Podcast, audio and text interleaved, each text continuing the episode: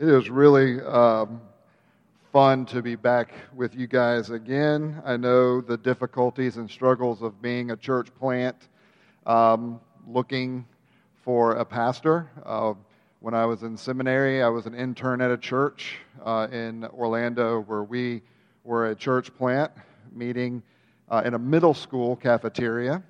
Uh, and our pastor uh, moved on to other things, and uh, there was that that time frame in between, which can be difficult um, but, chal- but challenging in, in a good way uh, and can really be a great opportunity for the congregation to come around uh, together uh, to really know what you're coming around.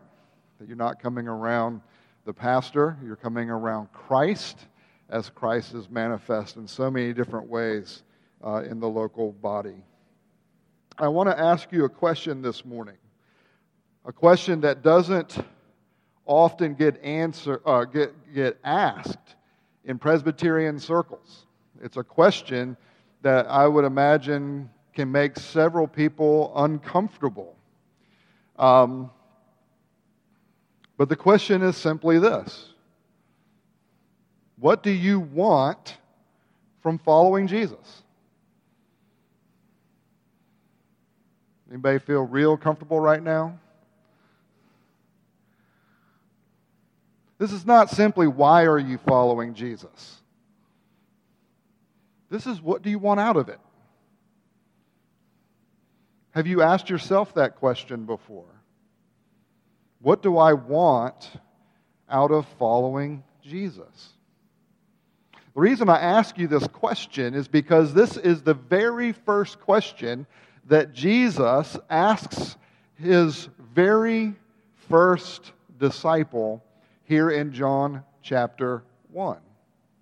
Now, in the ESV, which is an excellent translation uh, of the Bible, uh, in the ESV, uh, which I believe is what we read from this morning, if you notice there, the, the first question that Jesus asks, it sounds very spiritual, right? What are you seeking? That sounds very spiritual. That sounds like, you know, something that a, a spiritual leader would ask a follower. What are you seeking? Right? You can almost uh, hear Jesus saying it with like an infomercial voice. But when you look at the question in the Greek, it's a very simple question. Jesus turns and says, What do you want? How, pro- how profound a question, right? That's not rhetorical. That is a tremendously profound question from the God man who has come to be the fulfillment of the hopes of Israel. The first question that we have from him here as he is interacting with this first disciple is What do you want? It's a beautiful question. It's a question that gets us beyond simply the theology of the text. It gets us uh, beyond simply what is the context of the passage, historically what's going on, culturally what's going on, in redemptive historical terms what's going on. And it gets us to the heart of Jesus himself and the heart that Jesus has for his mission and for his people. What do you want from following me? One of the most difficult things for us as good conservative Presbyterians who are very well aware of the abuses that, have, that take place in American churches very frequently with what is often referred to as the health, wealth, and prosperity gospel. We are, we are so aware of the abuses that have come in those settings, it becomes very easy to want to respond to those things by distancing ourselves from this concept of wanting something from God. Historically, not just in terms of our age, but historically, Presbyterians have been known as the followers of Jesus who are into big D duty. and not mess, but you know what I mean. We're going to follow Jesus because it's the right thing to do. We're going to follow Jesus because he's worthy. We're going to follow Jesus because he's God. And what other, you know, proper response is there? And guess what? All of that is absolutely true. But Jesus wants us to think beyond that. Jesus wants us to want something beyond that. And this first question from Jesus Christ to his first disciple, what we are seeing here is that an essential element of discipleship is wanting something from Christ. The writer of Hebrews puts it very simply, right? To please God, right? Chapter 11, the chapter on faith, right? The hall of faith. This is a chapter that's given to us to help us understand what does faith look like? How does faith express itself? What is faith? And the writer says, not only are you to believe that God is real, you're to want something from Him. You're to believe that He's real. You are to believe that He, what? Rewards. Who's comfortable with that word? This is a good reform setting. We don't like the word reward, right? We like to think in terms of we're unworthy. We like to think in terms of he shouldn't have chosen me. We like to think in terms of, you know, he is so grand and I am so small. And we like to think in terms of, you know, I got to take my sins seriously. And we like to think, and guess what? All of that is true. You are not worthy. I am not worthy. But guess what? He has set his love on us. And the response to his love is not to sit around and kick the ground and be like, you know, God, you really shouldn't love me. I'm going to really prove to you that you shouldn't have chosen me. I'm going to really demonstrate that I'm very aware of my unworthiness. And we spend so much time trying to prove God wrong that we don't soak in the incredible reality of as unworthy people, God has set his heart on us. Now, I see a lot of children in here. That means, or should mean, there are several parents in here as well, right? Parents, you understand what it is to give a gift to your child, not on the basis of them having earned it from you, but simply on the basis that they are your child. And what response are you looking for in your children? You give them that new bike, right? Are you looking for them to prove to you that you shouldn't have got it for them by putting it in the, in the garage, right? And every so often they go out to the garage and they look at it and they go, man, that is an incredible bike. I'm not worthy of this bike. Mom, Dad, you shouldn't have got it for me. Not worthy of this. And then have the child walk off? What do you want the child to do? You want them to get on it and ride it and get crazy. Not too crazy. You don't want too many trips to the hospital, right? Or the emergency room. My poor mother. But you want, you love it when they get on that bike and they get that crazed look of excitement because they're going fast, right?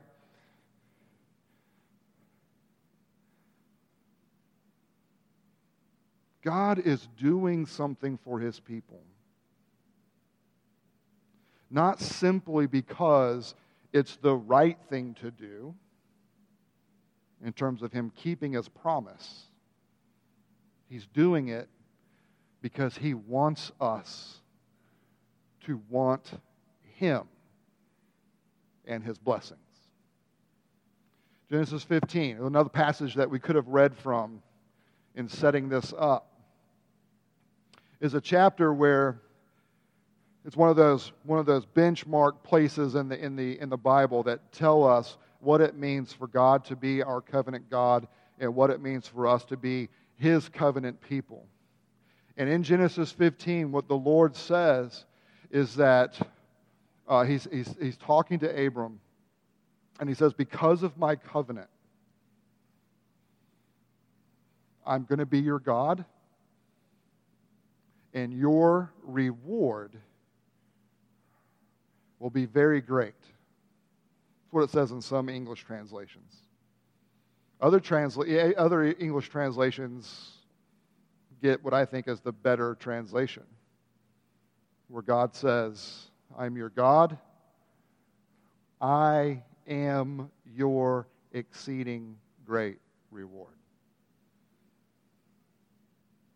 God is our God is not like the gods of the other religions, especially the other gods of the ancient Near East, especially not the gods of the Roman Empire.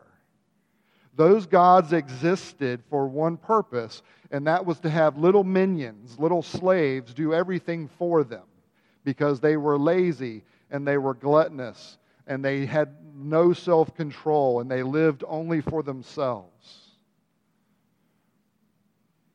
To follow one of those gods was to be that God's slave.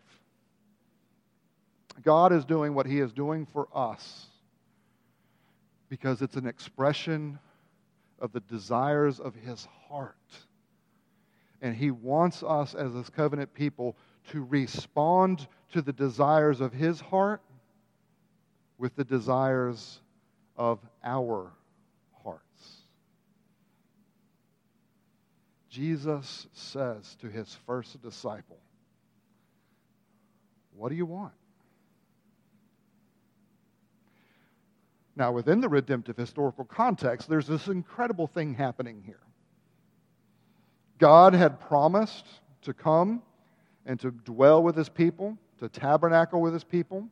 And John 1 says that Jesus is God coming and tabernacling with his people. God had promised to come and to give the exuberant overabundance of his grace in order to forgive his people's sin, in order to call them to himself and to make them his children, and to make them his children as reflections of who he is. Where the righteousness of God is reflected in the righteousness of his people. But knowing that his people don't have their own righteousness, so he would provide that righteousness. He would provide forgiveness. He would provide everything that was necessary for him, not only to set his heart on his people, but for his people to be able to set their hearts on him. And in John 1, that's, the, that's what's going on here. And we have this curious figure in that antiquitous hippie, John the Baptist, who is, has a very special um, ministry in the unfolding work of God, and that is he is to declare that God has come.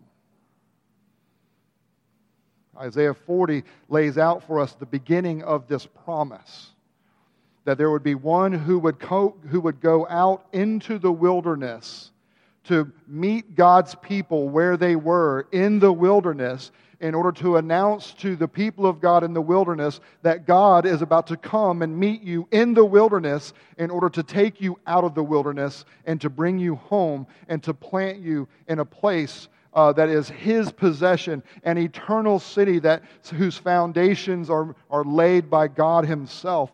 And so this, there is this promise in Isaiah that uh, because of the cleansing that would have to happen and the judgment of his people for their sin and having broken the covenant, that God would establish a new covenant. As John the Baptist is out there preaching in the wilderness, he is announcing that the promise of Isaiah 40 is now here because Jesus Christ is here. He is God in the flesh who has come to dwell with his people, and he's come to his people in the wilderness. And so there's this incredible fulfillment starting to happen in redemptive history.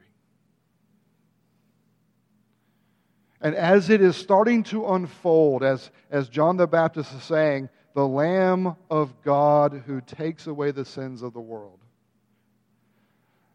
The Lamb of God, imagery from the first Exodus, has come in order to initiate the second Exodus. The Lamb of God who takes away the sins of the world. And here he is. And what's the response? Is the response, well, can you prove that to me from Scripture? John, can you help me understand theologically what's going on here?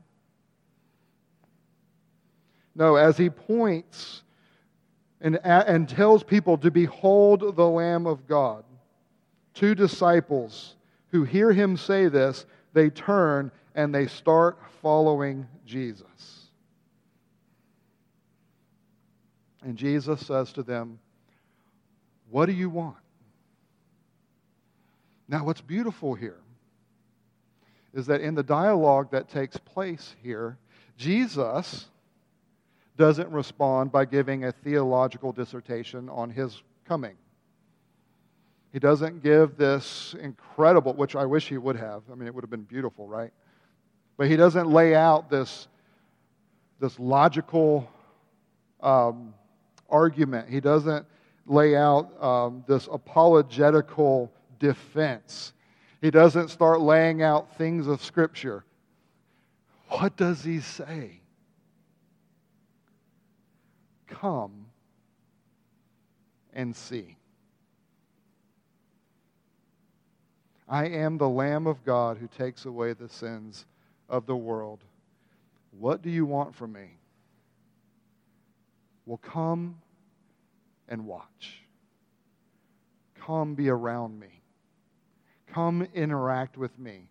Dare I say, in a Presbyterian setting, come and experience me.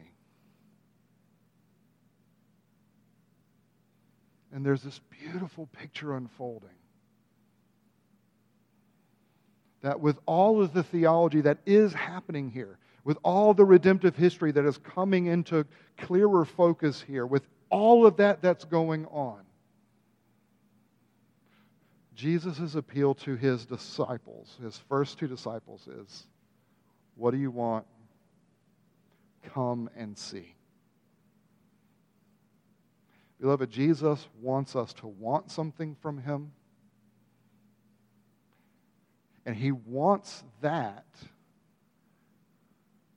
to be a reason for us to follow him and to experience him, to interact with him to observe him, to listen to him, to speak with him. We have an incredible picture here of what real Christian discipleship is all about. It's about believing that God exists and that He rewards. It's about looking to Jesus Christ not simply out of some kind of dutiful response of, well, you know, he's God and therefore I have to do what he says. But to be able to say, He is God and He's called me to come and see and to set my desires on Him. That my desires would fuel my following him. Discipleship is not simply about learning things about God in order to feel unworthy about being called by God so that your life is lived in some kind of, of, of head dropped down obedience to God.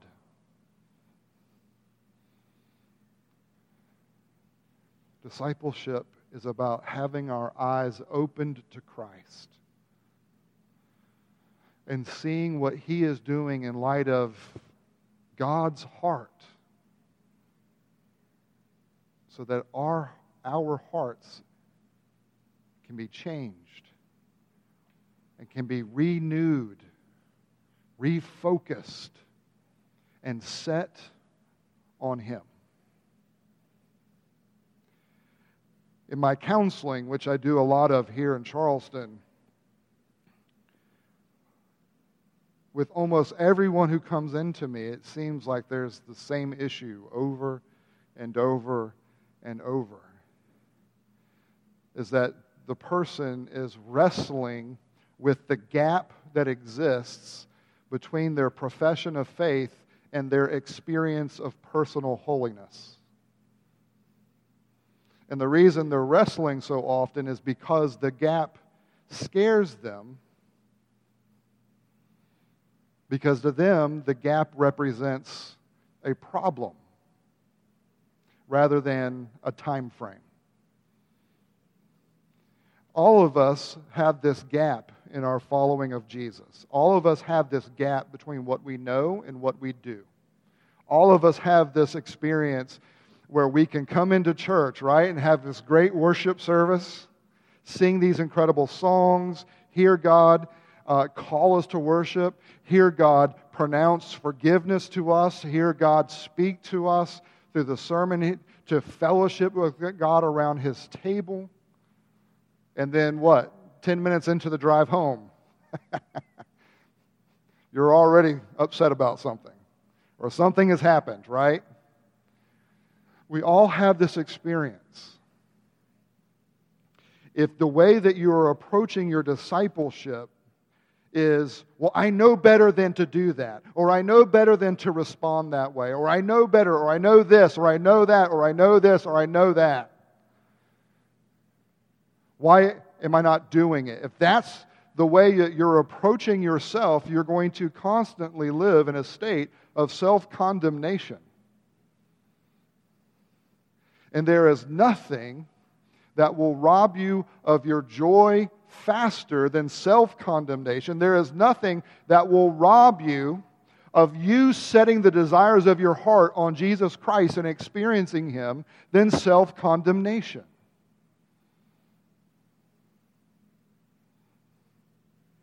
Jesus here is calling us to set our hopes on Him, to set our hearts on Him, to set our desires on Him, because that is essential to faith.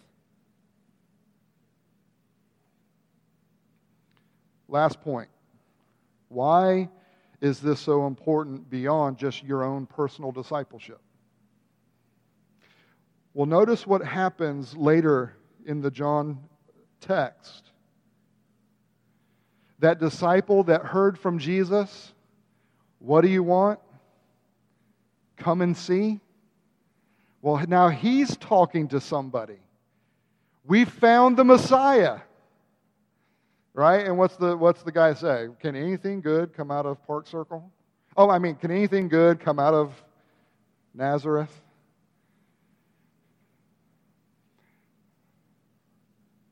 Does he launch into an apologetic defense? Not saying that's inappro- I'm not saying it's inappropriate. I'm just asking, does he do that? Does he launch into a theological explanation? Not saying that's inappropriate, but does he go there? Does he chastise the person? Well, how dare you talk about the Lamb of God that way? Right? How dare you not value the same thing religiously that I value right now in the same way, right? There are all kinds of responses he could have given. And I think you and I can think of a whole host of potential responses that your typical American evangelical would give to something like this. But what does he say? Come and see. Come experience Jesus for yourself. Within the pressures that we are feeling here in America as conservative evangelicals, as reformed followers of Jesus Christ, the pressure that's coming from the increasing secularization that is happening day in and day out, that we are experiencing over and over and over and over. At some point, guys, we're going to have to find a different response than shock. Right? Oh, look what the New York legislature voted on. Oh, look what the House of Representatives denied. Oh, look at this. Oh, look at that. Can you imagine that in a secular nation that people are acting, acting secularly?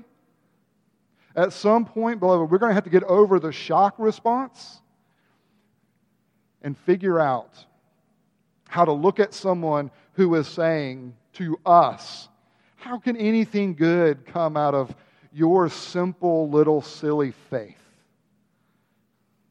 And be able to say, Come and see. To not be threatened, to not feel like something's being stolen from us,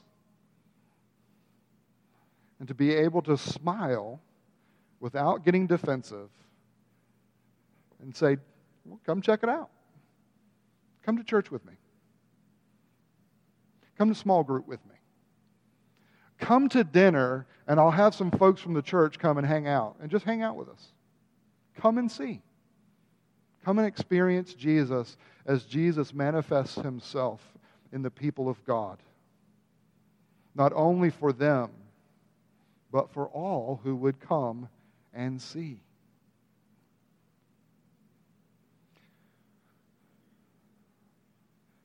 When you're able to see the essential nature of faith as connecting with desire, not just what you desire, but desire itself. What you will find is not only a more natural connection for you in the way you are relating to God, in the way you're pursuing Jesus Christ, you will find a more natural connection with your unbelieving neighbor, friend, family member, coworker, schoolmate, whomever it is. Because God has put a desire into everyone's heart. They are created in His image. They can't help but desire. What sin does is corrupt the desire so that they become idolaters. But what sin doesn't do is take desire away. Their desire gets corrupted, their desires get set on the wrong things for the wrong reasons, and they get trapped in the consequences of, of their sin. And rather than wagging a finger at them, condemning them because they're acting like the sinners that they are. Maybe what we can do is connect with them on that personal level of I understand what it what it's like to want. Jesus understands what it's like to want. And so Jesus invites you to come check him out and to see if the desires that you are wrestling with, that you keep going down one wrong road after another, maybe he's the right path where you will find a God who is present and a God who wants to be wanted. What do you want from following Jesus? What does Two Rivers as a congregation want from following Jesus? Think about it. Pray about it. Allow your hearts to be unleashed. Use your imagination. Let it be fueled by the God man Jesus himself who has come in the miraculous presence of God, saying to you and to me and to everyone, What do you want? Come and see. And then, as you do all that, remember what Paul says that God is far more abundantly able to do anything than we can even imagine that we could even desire. Once you start connecting your desires to your faith, then start worrying about the issue of your desires being too small. Let's pray. Our Heavenly Father, you have revealed yourself in such amazing ways. But the fact that you've revealed yourself so that we would not just simply bow a knee to you. Yes, everyone will bow a knee to you, Lord, but that's a description most often used to describe those who are bowing a knee, not because they trust you and not because they believe in you and not because they love you, but because they don't do those things and they are forced to do it anyway. You have called us to be your children, and you have drawn us into your family, and you have given us the full rights and privileges of what it means to be a family member of the one true God, Father, Son, and Holy Spirit. And so help us, Lord, not to overreact to the abuses of desire and the ways that we can daily see that fleshing itself out in churches across this land. Help us not to overreact to that by thinking that the problem is desire, but rather help us to see that our desires need to be set on the right things. But that requires us, Lord, to approach faith from the perspective of desire itself. So free us up in our consciences and in our faith to want you and to want things from you and to want, and, and, and that from the wanting Lord, that we would be a church who can bear witness to the living Christ, who wants to be more than just acknowledged as existing, but looked to for his eternal rewards. We pray all of this in Jesus' name. Amen.